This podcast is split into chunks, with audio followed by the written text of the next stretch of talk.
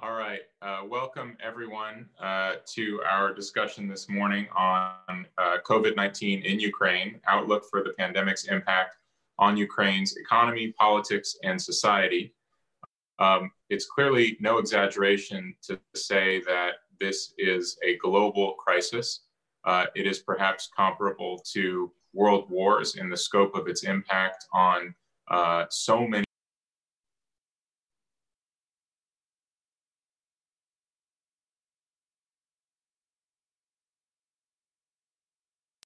in so many respects for the challenges that we now face uh, globally uh, in terms of governance, in terms of security, in terms of social cohesion, in terms of economic development. Uh, Ukraine, of course, has faced existential challenges over the past decade, arguably even longer than that. Uh, its war with Russia, the occupied territories uh, in Donbass and Crimea, uh, the effort to rebuild governance, to restore economic growth in the country uh, after the depredations of the last many years. So, this is a country that is not unfamiliar with challenges, and yet, this, a public health crisis, is a test of a kind that perhaps even the government uh, and society forged in crisis were not prepared to deal with. Um, and yet, we have an excellent window into what's going on in Ukraine, and we're uh, very fortunate to be joined this morning by four outstanding experts who are coming to us uh, with recent experience on the ground in the region, though, of course, like all of us, uh, they are uh, doing their part to keep this pandemic from spreading by staying at home. Uh, so we're all coming to you uh, live uh, by the, the grace of the Wilson Center IT team and comms team and Zoom. And we all pray that this platform will continue to work for us. Um, let me just say, this is, of course, uh, one of uh, dozens of events we've already managed to do in this uh, new uh, post-social distancing phase. Um, we're very grateful to our Wilson Center colleagues who've made it possible. Uh, we have been able to cover everything from uh, the state of the global economy to various dimensions of the regional response to COVID-19 crisis, uh, as well as the issues that may be missed uh, that have been shunted off to the back burner, uh, like, for example, uh, security in the Arctic region, which we covered in a live event uh, last week. So I'm very pleased to have everybody with us today. Um, what I'm going to do is go right to our four speakers. Um, I'm going to introduce them one at a time uh, so that their brief, totally brief and inadequate biographical background will be um, fresh in your mind before they speak. Then I'll introduce the next speaker. Uh, each one will go for about five to seven minutes, and then we'll have plenty of time uh, for Q&A discussion. And I will receive the questions uh, from our team here uh, electronically. So you just go ahead and submit them uh, online through the chat feature. Uh, and I will see them within at most a couple of minutes, and, and I'll be able to read them out and make sure to get as many questions in as possible. So I want to go first to Ilana Sologoub. Uh, who will speak to us about uh, just briefly about the overall situation uh, with COVID 19 in Ukraine uh, and focus in on the impacts on the Ukrainian uh, economy. she is the CEO of Vox Ukraine. she started working at the Kiev School of Economics in December of 2010 and now holds the position of Director for Policy Research. before joining the Kiev School of Economics, Ilana worked in the banking sector uh, where she performed market and operational risk analysis. Ilana, please take it away. Uh, hello, everyone. I'm pleased to greet you. So first, a uh, few quick numbers. Uh, so now Ukraine has uh, 900 people uh, tested positively with the virus and 19 people who get well and 23 deaths. currently, this is more than um, capacity of the Ukrainian healthcare system because we have about 12,000 prepared beds for the uh, future patients. Uh, but the quarantine measures are quite strict in the country. So right now, the government uh, prohibited people uh, from going out without the documents. Uh, people can be uh, outside for a limited number of purposes and time, and so on. So uh, quarantine measures are quite strict, strict, and public transport doesn't work and also transportation between um, regions of Ukraine is closed by public transport. Uh, now I'll move to the economic situation. Uh, I will share my screen uh, because I prepared a small presentation on the numbers. Do you see it?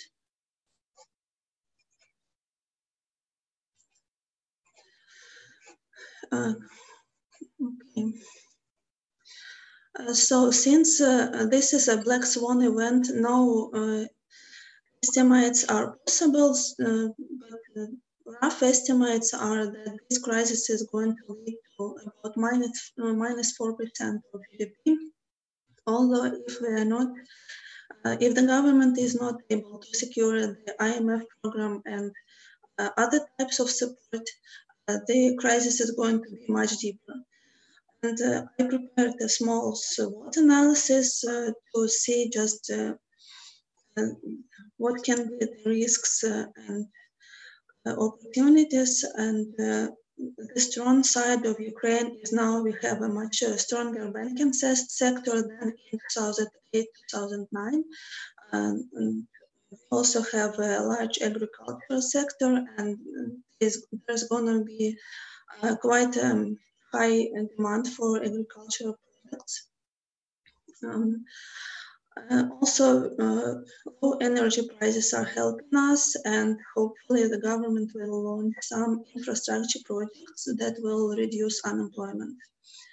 Uh, threats are war in the east and default, uh, which is which can happen uh, if uh, only if the government decides that, and this leads us to the weaknesses, which is policy making.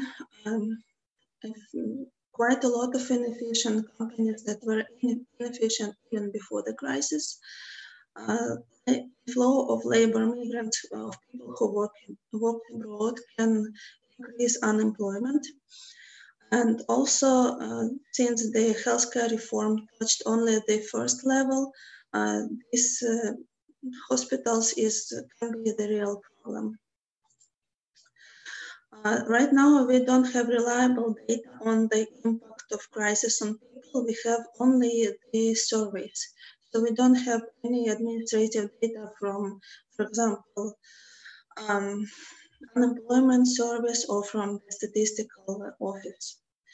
And here we see that 7% uh, of people uh, already bear serious losses from the crisis. Uh, so the situation is not dangerous, but it, can worsen uh, very quickly. And also you can see here that 14 people, 14% uh, sorry, of people report job loss. And if you look at the employed population, this amounts to over 2 million people. Uh, many people stopped going to work and uh, only a fraction of them, 24% of them continue to study uh, or work at home. And so many people are not using the internet or some online opportunities, or maybe they just cannot use them. And uh, uh, this is uh, the slide that I would like to emphasize that you can see here that people over 60 uh, much greater amount are continuing to go to work or to uh, school. Uh, this is because they are mostly working in the government sector. Uh, many doctors uh, in particular are of senior age, and this is potentially a dangerous situation for these um, older age people. Uh, okay, and um, uh, many people report uh, either reduced income or or partially reduced income and uh, about a third of people uh, say that they will have money only for March. Another third says that they will have uh, money savings only for March and April. Uh, impact on business we also know only from the surveys, and this is, uh, I must emphasize that this is not a representative survey. The previous one was representative, this one is not. This, uh, these uh, numbers are reported by a business association, uh, which mostly unites small and medium business. So you can see here that uh, many businesses report that they will not be able to work for long under these conditions introduced by the government. And uh, quite a lot of businesses report revenue fall due to the quarantine. This is mostly a services sector. Uh, and many, uh, despite that, many of them uh, report that they are not uh, going to fire a lot of workers. So probably business expects that the crisis will be V-shaped so that as, as soon as the quarantine is lifted, uh, the business will pretty much uh, return to as the usual mode.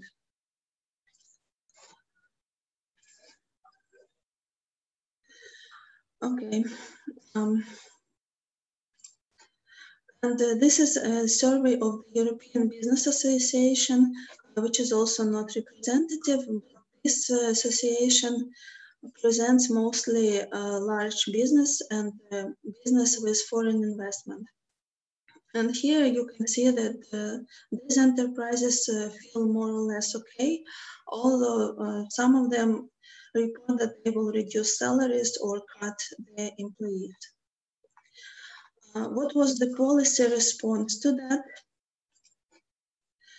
the monetary policy the National Bank uh, lowered interest rate a bit. Uh, we don't see the large rate cut because this may cause higher inflation and devaluation of the currency. Uh, also, uh, the National Bank supported uh, somewhat the hryvnia by spending the reserves, although it allowed it um, slowly to depreciate. Uh, and also uh, suggest some uh, measures for banks to support the real economy, like loan vacations, vacations on payment of interest, no delay, no fines for delayed payments, and uh, the government also imposed uh, the freeze on uh, interest rate rise. Uh, fiscal policy response so far has been moderate because we don't have um, uh, money to introduce a, a, very large policy response uh, because there is no IMF program at the moment. Uh, there was some tax relief. There was the procedure for getting unemployment benefits was simplified and also small business and self-employed people also uh, got some tax relief. And uh, also there were measures specific to healthcare, like a temporary increase of salaries for medical workers, uh, also temporary cancellation of taxes for medical goods and uh, medicines, and uh, for alcohol that is used to make uh, disinfection liquid. And also there was some intention to speed up the registration of uh, drugs and procedures that uh, seem to be effective in um, fighting coronavirus. This is all uh, for introduction. Okay, uh, thank you very much, Ilana. Um, I want to clarify uh, to ask questions, you can tweet them to at Kennan Institute uh, and uh, submit them on Facebook to Kennan Institute or email them to kennan at wilsoncenter.org. Uh, okay, I want to go next to Victor Andrusiv, uh, who's going to talk to us about uh, the overall state of politics around the epidemic and, and the impact on Ukrainian politics so far. Uh, Victor uh, is a well-known figure. He's the executive director of the Ukrainian Institute for the Future. Uh, prior to that, he served as vice governor of the Donetsk region in Ukraine, where he was responsible for the humanitarian sphere, obviously enormously important given the war in that region. Um, and from 2006 to 2014, he was a leader of the political organization Democratic Alliance, uh, one of the organizations behind the Euromaidan. So, Victor, please. Hello, everybody. Thank you, Matt, uh, for the presentation. Okay, uh, just briefly to describe uh, how Ukraine uh, looks for me now. It's uh, I feel myself in 2014 when uh, we don't have enough state authorities. We don't. The state has no enough capacity to act. At, at the same time, society is starting to organize very strong and to solve the problems by themselves. So, okay, let's briefly look at the state of uh, authorities. So the president uh, himself uh, is doing a lot. He tries to communicate a lot of things. He gathered the big business and oligarchs and proposed them to lead uh, the regions, uh, to lead, uh, I mean, not officially, but to create some headquarters of help. And they actually buy a lot of things with their own money from China and some the test system, uh, the hospital equipment, and other things. Uh, but at the same time, uh, the office of the president the last few weeks is in great scandal.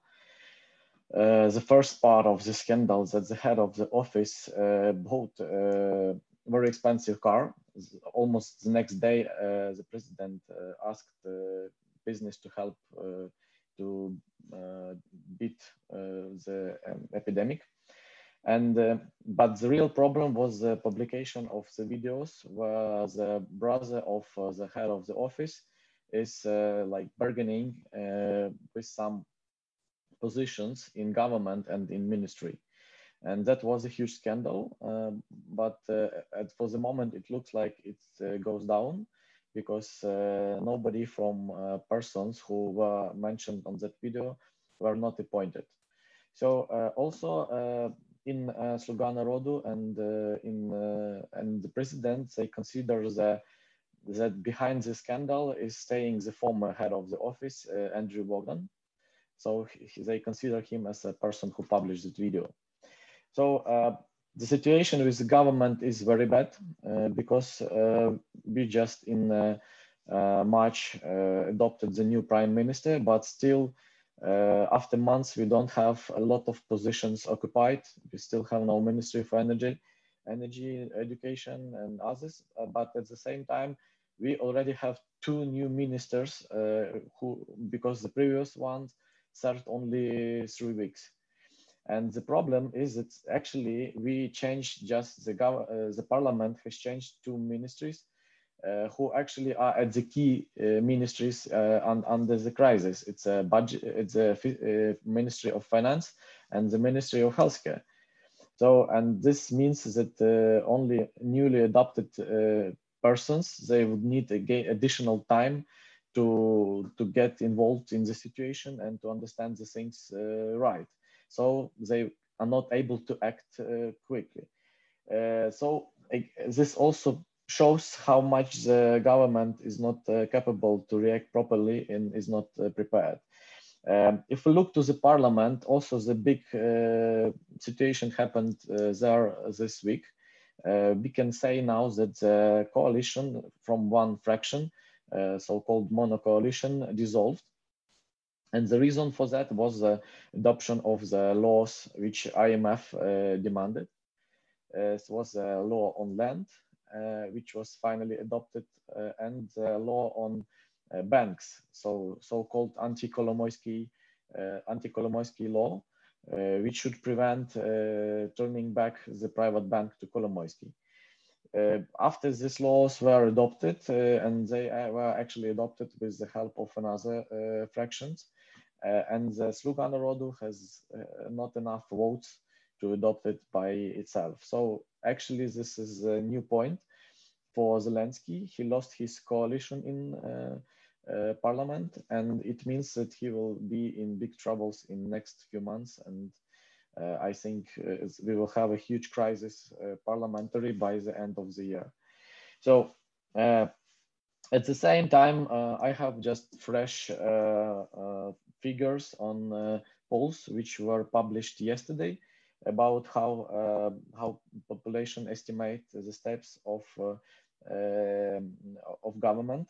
So uh, to say that uh, Zelensky has 56% of support of his actions, that people consider him as effective in this situation.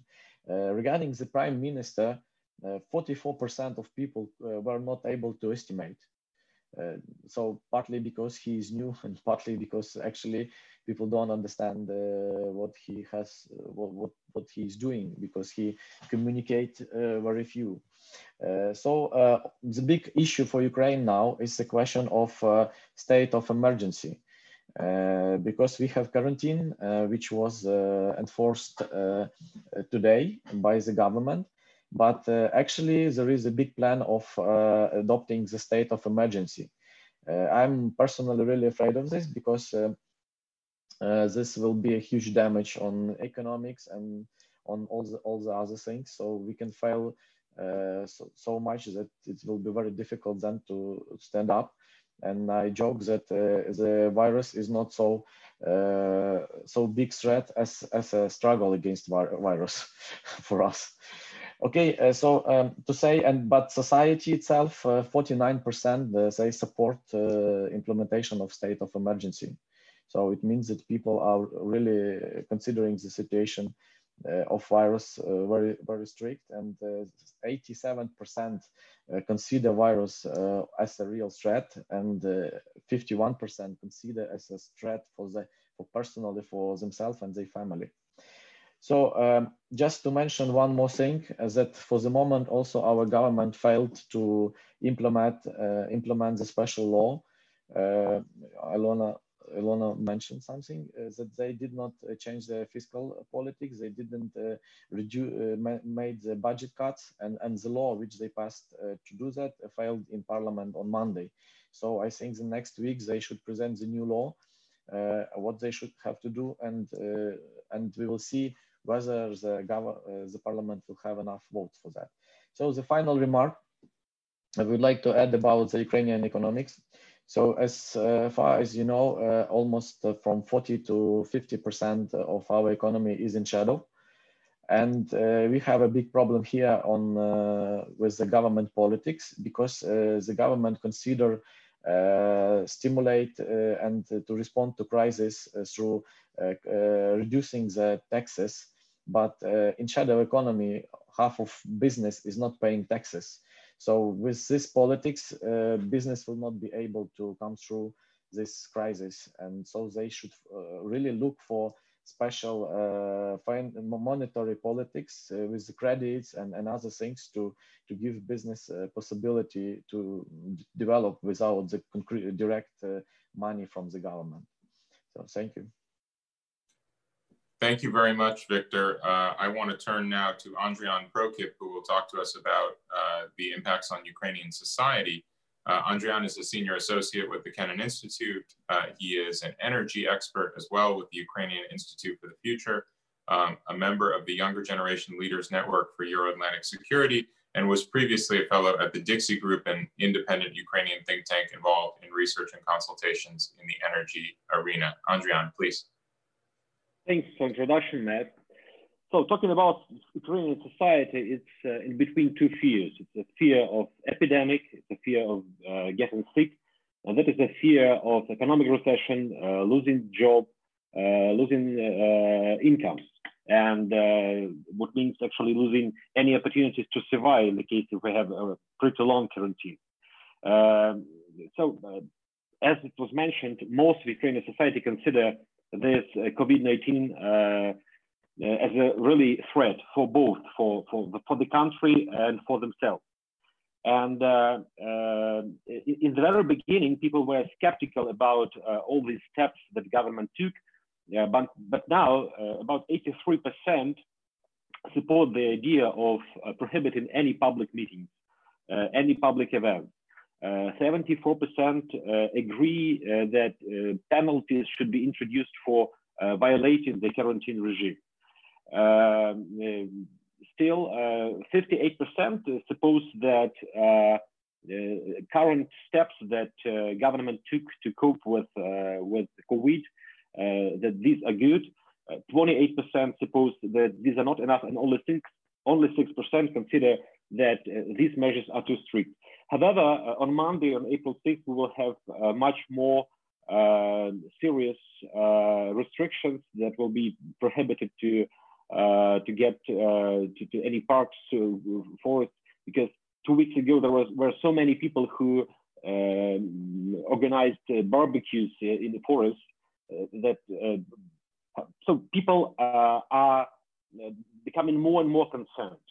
Uh, so another concern is um, mm, it's about economic recession and losing um, incomes. Uh, so uh, uh since beginning of the quarantine uh, in uh, on uh, March 11, 35% people say that they still continue working as usual, visiting their offices and working places. 29% moved to telework, 32% uh, on are uh, with payment or at their own expense, and 4% have lost their job. And the biggest problem for, for in the case of Ukraine that people don't have enough much savings to survive too long. So 60% of uh, respondents, uh, they, they, said that they have savings to survive only for one month in the case if they have no salary. 15% can survive for two months. So um, economic uh, recession and uh, like total quarantine, uh, closing um, everything is, is going to be a, a, really serious problem. however, so government expects that the peak of this epidemic will be in in the mid of April, and there is also another one threat that um, uh, we have uh, in the second part of April we have Orthodox uh, Easter, and there is a tradition. the people, all people gather to churches. They they visit their friends and relatives. So there is one more challenge: how people will um, treat themselves in, in this period of of Easter, and especially this may be a problem in the rural area and rural area has much worse uh, medicine uh, healthcare rather than cities. However, even in cities, people are concerned. So concern is really high, and both about uh, the, the, quality of healthcare and about uh, if people can uh, have enough money to survive during the quarantine. Great. Uh, thank you very much, Andrian. Uh, I want to go now to uh, Mykhailo Minakov, uh, who will talk about uh, government response, but also in comparative context uh, with other regional states. Uh, Misha is the senior editor for the Kennan Institute's, uh, excuse me, senior advisor for the Kennan Institute and editor-in-chief of the Focus Ukraine blog at Kennan. He's also editor-in-chief of the Ideology and Politics Journal, uh, and is a well-known expert focused on political modernization in Eastern Europe theory and practice of revolution and political imagination and ideologies. So, Misha, please. Uh, hello, hello everyone, and uh, good day to uh, good health to everyone who watches us today. So basically, globally, there are four generic models of government response to the epidemics. Chinese, Eastern, uh, East Asian, European, and Scandinavian. And all these models differ how massive is the testing, how strong the quarantine is imposed, how big damage is done to the economy by these quarantine measures, and how disciplined is society. The post-Soviet countries uh, post-Soviet governments tend to use the European one. When there's a minimal uh, testing, there's not enough tests, there's always a delay, so government doesn't really understand how big the epidemic is. Then uh, the quarantine is uh, gradually being imposed. So some soft measures that actually do not prevent uh, from the spread, but already making an impact on uh, economy, and then strong quarantine and self-isolation, but at this stage when it's a little bit too late. Also, society responds slowly to the quarantine measures. So societies are not disciplined, like in Eastern Asian case, for example. And then we have this uh, quite a widespread of uh, infection, slow response of government and um, uh, society. However, if we look at the post-Soviet governments, then we will see three basic types of how this European model is being implemented. First, there's uh, a group of deniers, the, the, most peculiar one, and it's of course is based on the authoritarian regimes, Turkmenistan, Tajikistan, and Belarus. Up until today, recently, yesterday, uh, several medical experts in Belarus dared to actually say that there, there are cases of COVID in Belarus, and there's also one victim already, but uh, it is strongly denied by the ruler uh, of, Belarus. In Turkmenistan, the very word of, uh, of uh, COVID infection is prohibited. And in Tajikistan, who started reacting recently, but they waited uh, until Nowruz to start, this big uh, traditional festivity to start, and a lot of people got probably this contagion at these mass, mass gatherings. There's another group of the so-called fast responders. The, the, first, uh, the first governments to respond in early March were uh, Armenia and Georgia. Uh, recently, also Kyrgyzstan have joined this group. Uh, Kyrgyzstan, for example, have already introduced certain measures and agreed with IMF on support of their anti-epidemic measures. Armenia and Georgia will most probably have a very controlled situation in terms of epidemics, so they were um, quite fast reacting and introducing certain measures, but their economies will probably be damaged by these measures um, as well. And finally, there is a slow responders, and Ukraine is among those. When uh, Ukraine was waiting a little bit too long uh, in responding to the uh, many stages of the spread of the virus. So uh, infection was coming into Ukraine mainly was brought by the labor migrants from Europe. And government was very slow in creating certain conditions, measuring temperature, uh, putting those migrants returning to Ukraine on quarantine. So basically from 70,000 to 150,000, there are different estimates of people returned from Poland, from Spain, from Italy into Ukraine within the period of three, four weeks. And they were the, the major source of the infection. And from March 12, uh, there was statistically and epidemiologically established the fact that the uh, source of infection was already in the country. So basically, by today, we uh, do not have mass, massive testing, and our epidemic service does not have a clarity of what, what is going on where, but we know that there are uh, heavy cases of uh, unusual atypical pneumonia. And in, in recent two, three weeks, uh, when the tests were already on the ground, these pneumonias were tested as coronavirus provoked. But we also know that basically Ukraine follows Italian model when uh, polyclinics, medical wards became the, so, the, the, centers of the spread of the infection. Uh, if we look at today's statistics, uh, there are several tens of uh, medicians who are uh, infected and who are sick, and also many medical servants, brave people, specialists who are fighting the epidemic, but there's also a, a number of people leaving their medical positions, being afraid of the uh, infection without having uh, specific uh, uh materials to defend themselves. So basically, that's uh, a situation where Ukraine looks like a slow responder, but at least we know how uh, shall it proceed because we have this Italian and Spanish example, and probably at certain moment with a new minister of health, was two days as three days as he's in office, we would probably change the policy, but it remains yet to see. Thank you. Well, uh, I want to thank all of you uh, for the excellent opening uh, presentations. We have lots of questions that have come in already. Uh, and uh, so I want to I want to uh, try to get through as many of these as I can. But of course, if you want to continue to ask questions, you can tweet them to at Kennan Institute or post them for Kennan on Facebook or email kennan at wilsoncenter.org. Um, so why don't we begin with this actually? what, if any, impact is the pandemic having on the conflict between Russia and Ukraine? Um, Victor, do you want to take a stab at that?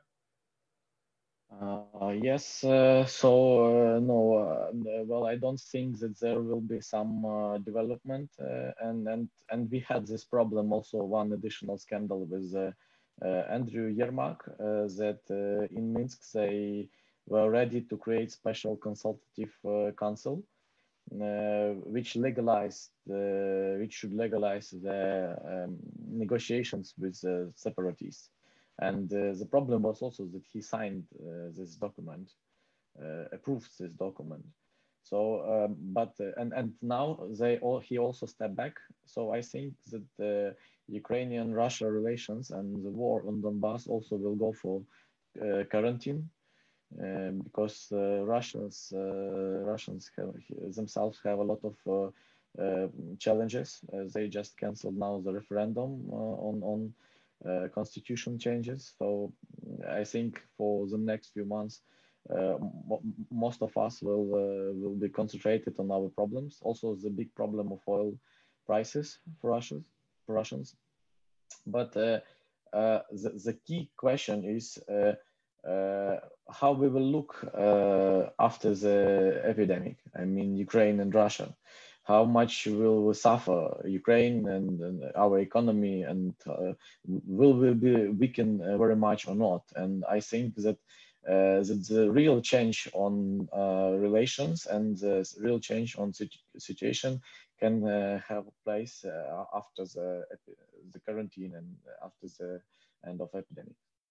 But just just to be clear uh, on that point, Victor, you you don't see the uh, epidemic itself, the impact that that's having, uh, causing chaos, uh, uh, shutting down parts of the economy.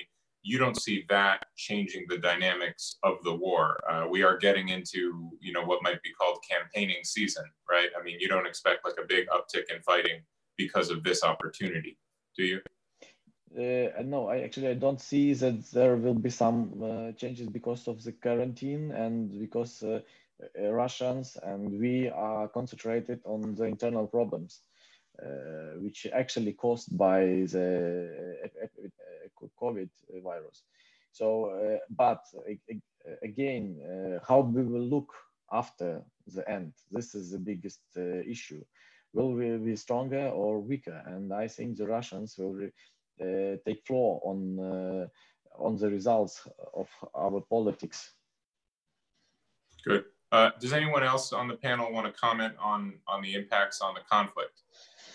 I would like to add uh, just a small comment that uh, uh, shelling on the contact line still continues, so there is no sign of Russia weakening its strategy on you know, keeping the Ukrainian army alert about what's going on. Okay, and then Misha, I saw your hand as well. Yes, uh, well, basically, there's a change in the procedure of moving through the front line.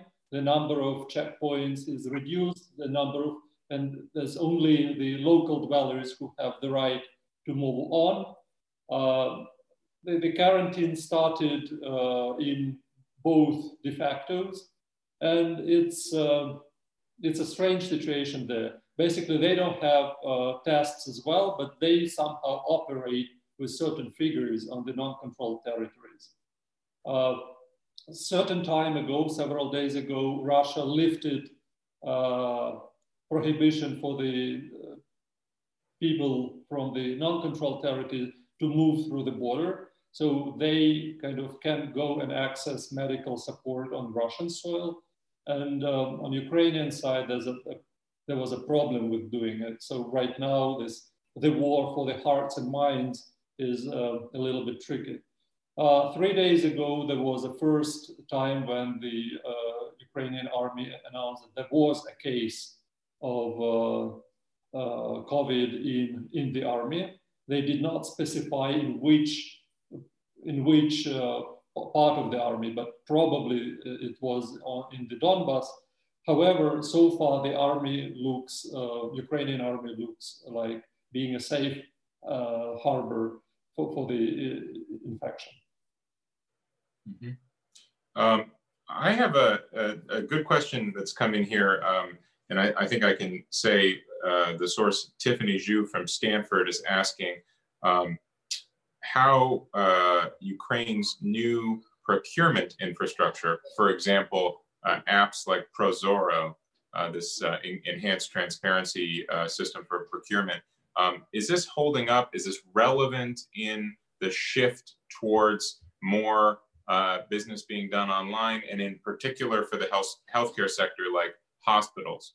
Uh, I'm curious if you guys have any uh, insight into that. And in particular, I'd like to add to that, what does the situation of scarcity look like in Ukraine? Are, are you having the kinds of problems uh, that we've seen in other countries, including uh, here in the United States, uh, being unable to get masks, being unable to get certain basic medical supplies? and then of course the, the, the sort of famous joke, but not a joke about toilet paper.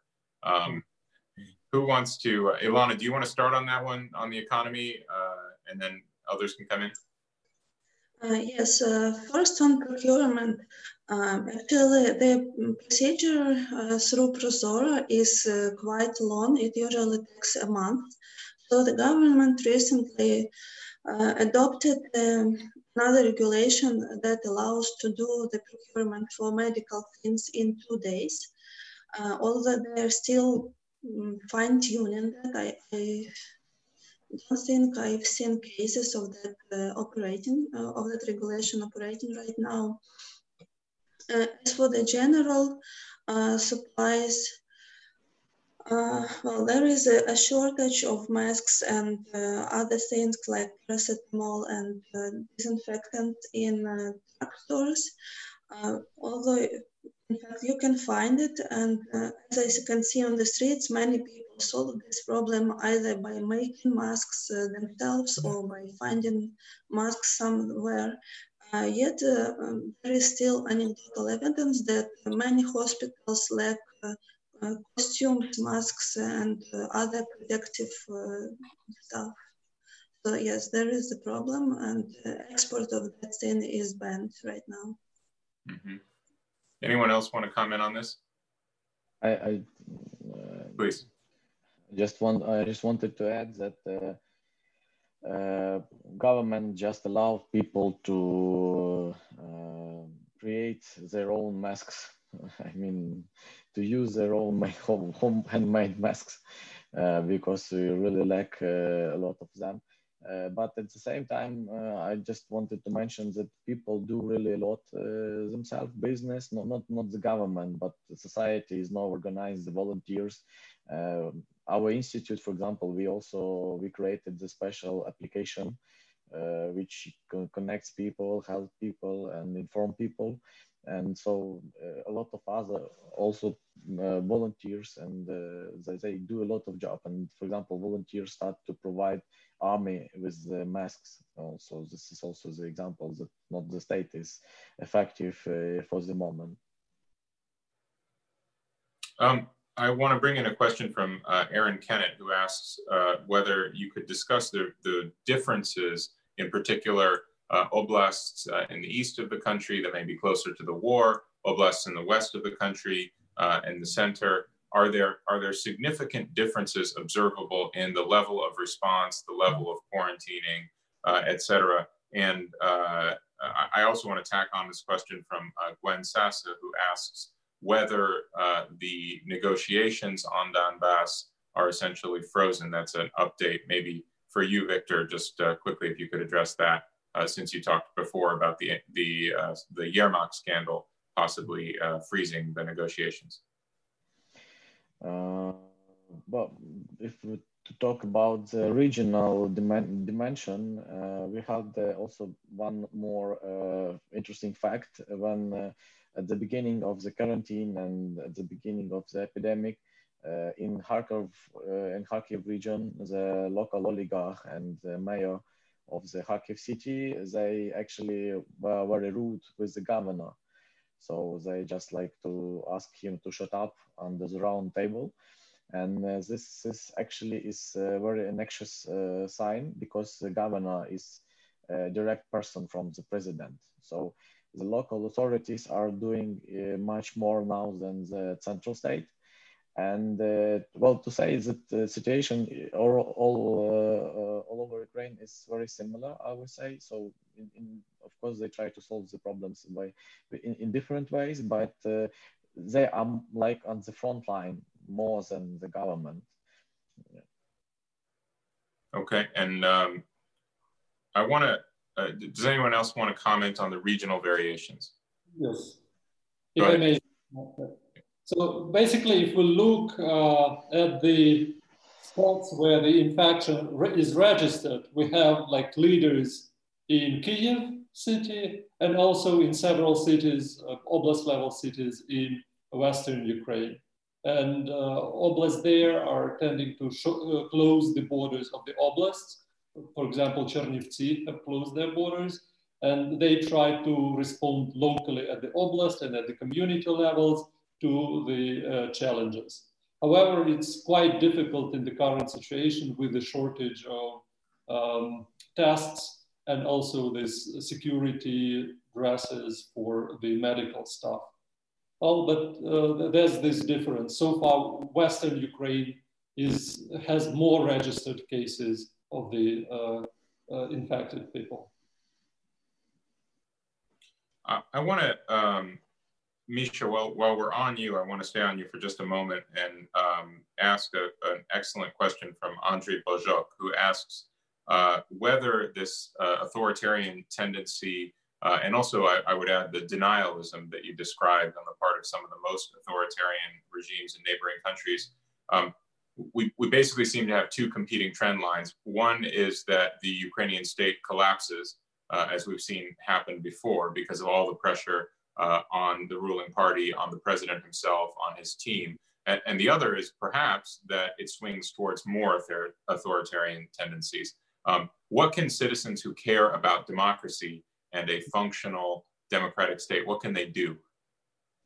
Well, so far it's mainly to cooperate either, as uh, Victor was saying, on this societal level, well, horizontal levels, when people find other different ways of cooperating and also being uh, socially responding and self-isolation.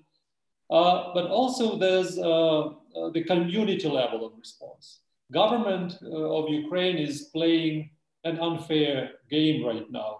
The sequester and the change in the budget puts more and more responsibility on local authorities without providing them with additional funding, but also cutting their taxes. The taxes that are being cut so far they were fitting in, into the local budgets. So there is this disparity and a growing uh, tension between local authorities, regional administrations, and central government.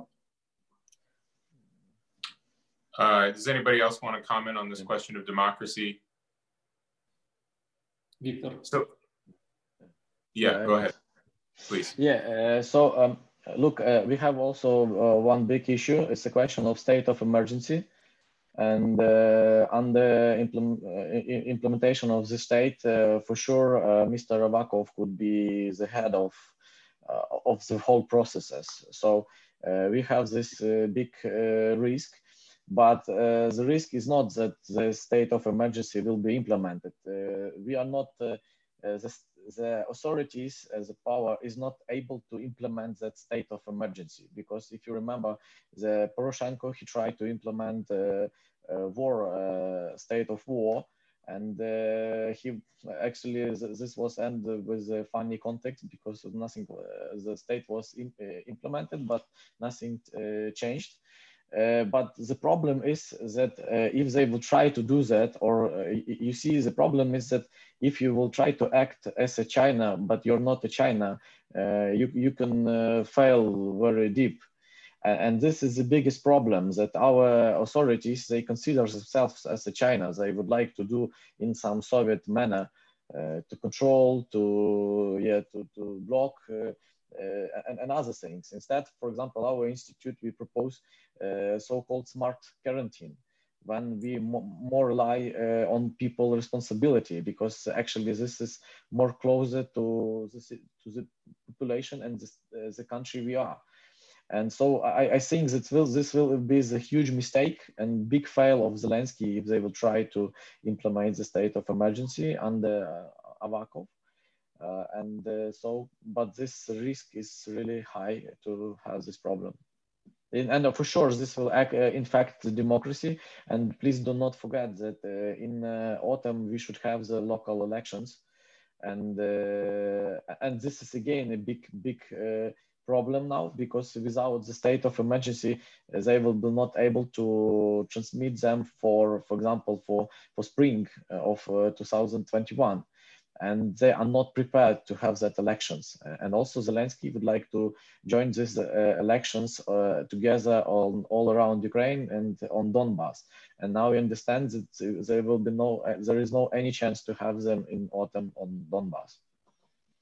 Uh, just to follow up on the question of elections, uh, even setting aside the possibility of elections in Donbass, which of course has a, a, a big security and geopolitical dimension, um, it seems clear that throughout the region, uh, there will be delayed elections. It will set the precedent that uh, some figures can hold on to power uh, longer than they might otherwise do.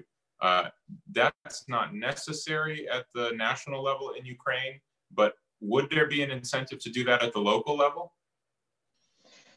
Well, um, I'm afraid that we will have this parliament crisis, and the problem is that uh, we cannot uh, postpone them uh, because uh, they are in constitution, and, and the constitution has a direct no, uh, norm that we should have them at that time, and uh, to to, to make any steps besides the state of emergency is not possible under the law.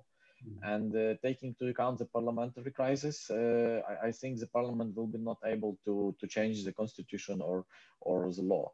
And at the same time, also regarding the democracy issues, uh, we have a huge challenge for the decentralization because uh, decentralization uh, uh, should be finished before the elections. But now we see that they will be not able to, to end it before the elections. So again, there will be a lot of problems because the new, uh, the new law, uh, new code on election on elections uh, is not will be not able to be implemented this time.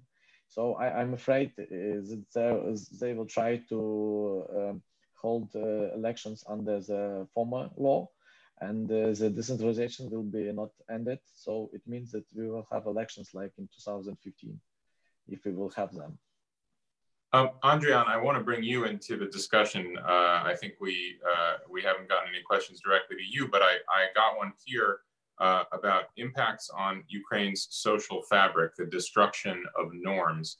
And uh, I'm curious in particular, given that it's you know less than half a generation ago uh, that Ukrainians experience both the uh, impact on norms of the rapacious corruption of the Yanukovych period, but then also uh, the violence uh, that went with uh, Maidan and everything afterwards.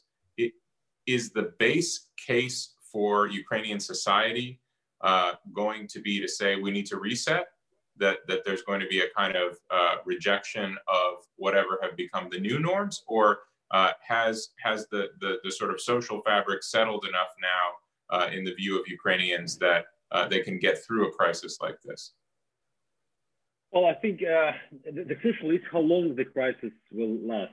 Uh, so um, most probably that by the end of uh, April we will have the end of the quarantine, and after that we will have uh, renew of the economy, but still uh, under the, our focus that we did in Ukraine for the future. So uh, we uh, consider that by the end of spring, 4.5% uh, of employed uh, employees may lose their jobs. And, you know, that, that's the, the, big risk that in the case people losing their jobs and in the case if economy is falling, that is a risk for, um, for worsening situation with, with crimes. Uh, so uh, I, I, think um, the, the, the, the, crucial thing, thing is uh, how long the crisis lasts, uh, how deep it will be, uh, and uh, how people and economies suffer. And for me, in this case, the crucial is indicators decreasing demand for electricity. So if one and a half weeks that was 5%, then today it is 10%. And comparing to previous crises, we have 5% of um, electricity demand uh, decrease meant about 12% of uh, economic uh, squeezing, yeah? And 10% of electricity demand decrease is, is, is not the final point. Italy has 30%.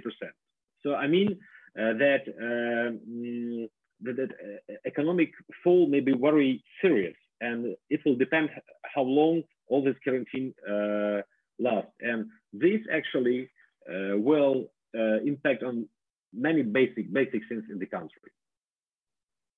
I had a question from Neil Messina of Rapiscan Systems uh, about uh, the president's closure of the state border. So, uh, first of all, how thorough is that closure? I mean, for example, I assume that energy products are still going back and forth. Uh, I assume certain basic humanitarian products. Uh, for example, Ilona, you mentioned uh, and, and, and you're not the only one. Many people have talked about uh, how Ukraine's agriculture sector is going to be such a big uh, beneficiary of this. Okay, but uh, Ukrainians themselves are not going to eat more food than they were eating before. The stuff has to be exported. So, so how is the, the border closure working? Is it just people? Is it just affecting the services sector of the economy? or is it going to be a broader closure? And, and what impacts is that going to have? Uh, it is uh, just people, and uh, uh freight is going back and forth. Uh, only exception is the um, lorries, you know, the uh, cargo vehicles that go through Europe, because many European countries have also closed their borders. So this is the problem of moving goods. but ports and railroads is working fine.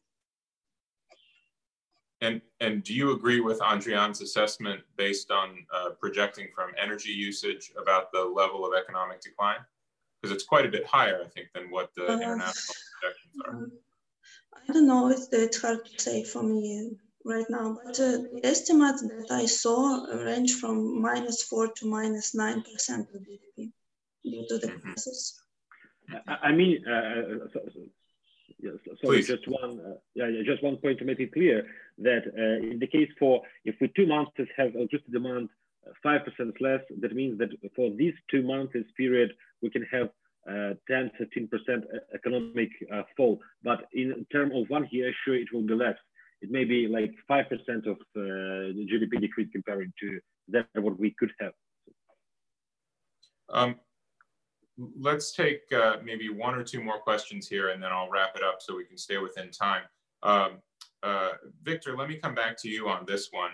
Uh, you said that the uh, mono faction, uh, the, the mono coalition has broken in the Rada, and certainly that seems to be true based on uh, all the signals. but what does the future of the Rada look like? Will there be a coalition that involves some of the non Sluga Narodu parties? Uh, is is Golos going to come in?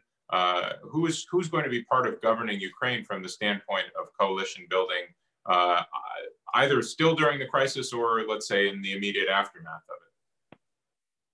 So my forecast is that uh, the parliament will uh, look very much like uh, as it was under Poroshenko, because Poroshenko didn't have a coalition so he has just formally, uh, and really, in reality, he didn't have. So it means that under each voting, uh, they should uh, collect votes from different parties, fractions, and and other places. So, but in in this, I think it will not work long, so it can take place uh, in uh, several times. But later, uh, I'm afraid that Zelensky will lose the parliament, and he will try to to get the new parliamentary elections. Uh, after the uh, July because uh, the parliament is protected for one year after the election. So I, I, think he will try to do that, but I would predict that he will fail.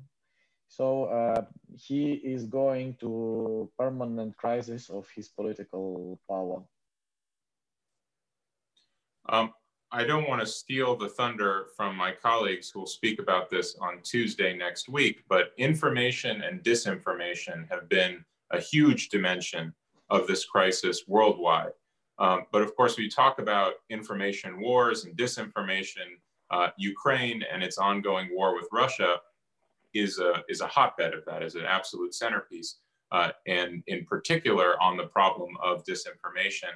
Um, what impact has information either getting to the Ukrainian people uh, or not getting to the Ukrainian people or false information, disinformation? What, what impact has that had on these indicators of confidence and willingness to uh, uh, comply with government orders and general social cohesion? Uh, so if, if to take uh, Ukraine, uh, I, I, didn't notice some some special new waves of uh, disinformation or some operations. So nothing special actually happened. so um, yeah, I, I, know that they do something in US and in, in European Union, but in Ukraine, um, you see the problem is that the cousin of Putin, uh, Mr. Medvedchuk, he owns uh, the biggest news channels in, in Ukraine. So if uh, to look at, at, at, this from this point, so we have like the permanent disinformation campaign from Russians. So uh, they don't do some special steps, uh, I think. And uh, but uh, the polls actually and the figures I read in the first uh, speech shows that actually people support the steps of the government. But I think that people do that because they really consider COVID as a threat and um, from this point of view, uh, I would say that this compliance is more of a society conscience than of some special information campaigns. It's uh, it's almost like herd immunity towards disinformation. The Ukrainians have been exposed to it before, so yeah. they now have. um, okay, let me give yeah. anyone who wants a, an opportunity for just a final thought in 30 seconds uh, before we close. Um, uh, Ilona? Uh, yes, my final thought would be that um, uh, right now I would say that the Ukrainian government response is asymmetric.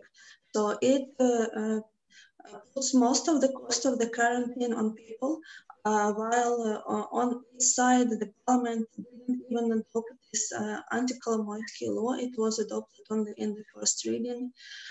so uh, my opinion uh, as a citizen is that the government is not being fair to people by putting all the cost on the population and business. Okay, Andrian. Yeah, I think that uh, the, the, next week will be um, will demonstrate the future of this uh, COVID in Ukraine. So, because uh, during the last three days we didn't have a serious increments like the number of uh, uh, disease cases was uh, the same, and uh, a number of tests is four times higher than a number of cases registered. So, and in the case if we have the same dynamic, I think then we can have a hope about finishing the quarantine by the end of the April. Okay, Misha. Well, uh, from all it looks, uh, there is a, a, a, certain controversy or discrepancy in the response of Ukrainians polls show that there is a certain trust to government and to uh, policy of quarantine. There's a big number of people, majority of people who uh, look at the quarantine measures with understanding. But when you look at the behavior, at the practice of Ukrainians, you see there's a big distrust to the central government, certain distrust to the local governments, and reliance on neighbors, friends, and the colleagues. So I think what Ukrainians do look is to survive by working together in many different ways. Victor, final word to you. Uh, so uh, you should uh, not uh, treat the mistakes and failures of uh, government and power as uh, risks to Ukraine. this is my key message because society itself is much stronger than the authorities. So uh, you will see a lot of fails then, but don't treat this as a signs of uh, a fail state uh, because society will solve almost all the problems we have.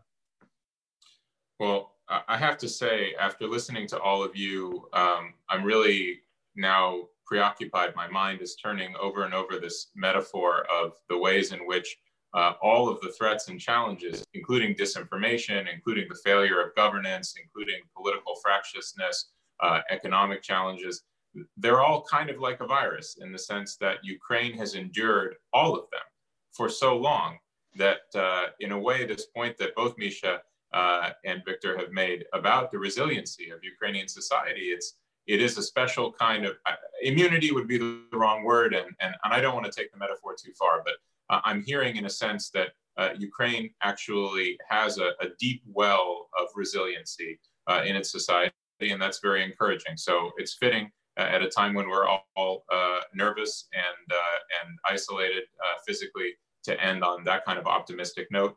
And I want to thank all four of our speakers very much, and thank my colleagues at the Wilson Center for making this meeting possible, and thank all of you for joining us and for your excellent questions. Bye bye. Thank you. Bye. Bye.